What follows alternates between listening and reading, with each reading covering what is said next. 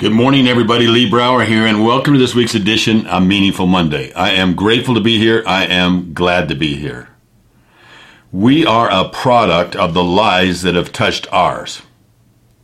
A week ago, Saturday, a life touched ours and will never be the same. I shared it with you last week in our Meaningful Monday, and I recommend that you go back and watch that if you haven't seen it. Rick is his name. Rick left Dallas last last February. He was on a bike ride and just kept riding and never went home. Behind him, he pulls a trailer, a makeshift t- trailer that he put together, and inside of it, he carries his life possessions. He spends most of his time when he's eating, his, gets his energy from uh, oatmeal and powdered milk, and then whatever he can eat along the way. He has a little bit of money that he's got from working, and he carries his life possessions, and he's written over a thousand pages of his thoughts so far. Now, understand, this is a man that is well educated, a petroleum scientist, a petroleum engineer, worked for luminaries, let's call it, in the business world. Um, he's actually had headphones on and he was listening to a Harvard course, actually taking a Harvard study course as he's crossing these mountains. Now, I saw him pulling a hundred pounds up this steepest of hills and, and I stopped in a rest area and talked to him for a while and invited him to join us, and then he joined us. And in those three hours, what I learned from him was touching.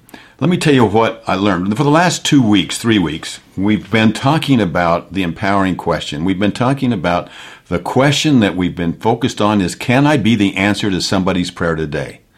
Now, we've gone that 21 days now. Should be a habit if you've been following that. If not, I encourage you to jump on the bandwagon every morning. Can I be the answer to somebody's prayer today? Ask yourself. If you do it long enough, it'll turn into a habit. A habit protected long enough turns into a trait. If you can keep that trait going long enough, you know what? It becomes part of your character, of who you are. Imagine that being part of your character or my character. I can't imagine. But I look forward to it. You know, as I've shared Rick's story, now this is a man that is on a quest to go back to where his mother was buried. He's never been to her grave and to kind of find himself. He's been through some tough times. He's trying to find himself. What is God's purpose for him?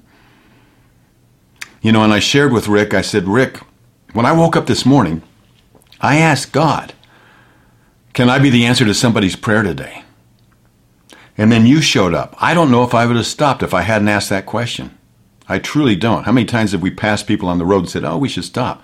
No, this time we did. It was there and it was, in, it was embedded in me.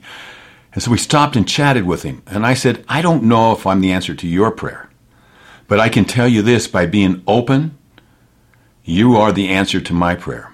Now, let me tell you something. I'm going to suggest something because what you've been saying is, I have got to find out what God's purpose is for me.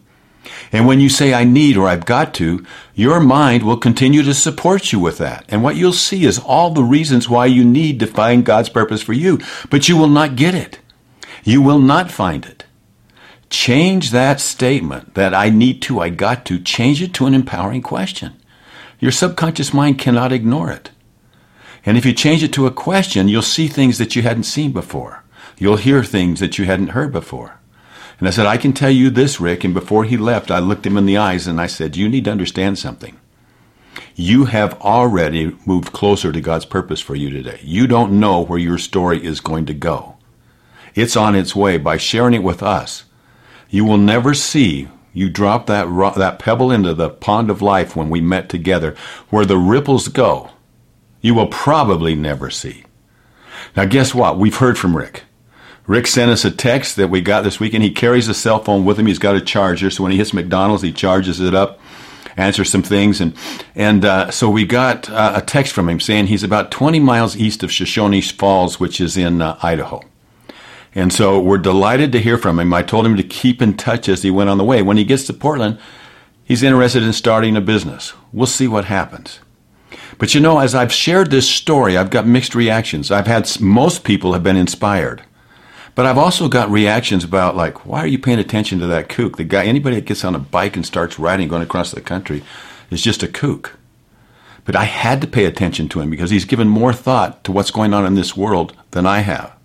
He has had his thoughts totally focused in on that every hour of every day now.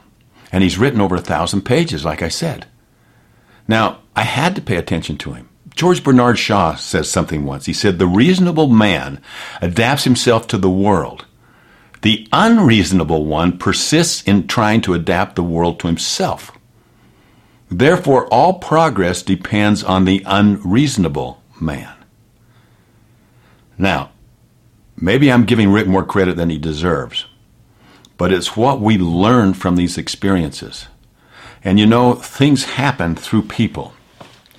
And never, uh, you know, I'm, I'm, reminded, or I paraphrase a quote from Buckminster Fuller, who was the inventor of the geodesic dome.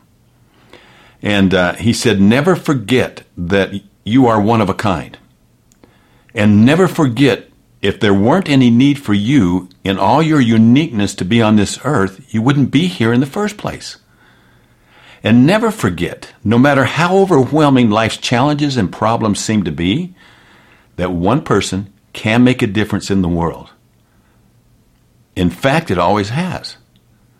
It's always been because of one person that all the changes that matter in the world come about. So be that one person. Let's be that one person.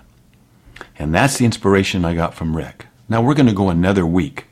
I challenge you, keep it going and share, share with me. I love to get your emails. I love to see your responses on your commitment to be able to say, yes, I am saying, I am asking myself, can I, or I'm asking God, can I be the answer to somebody's prayer today?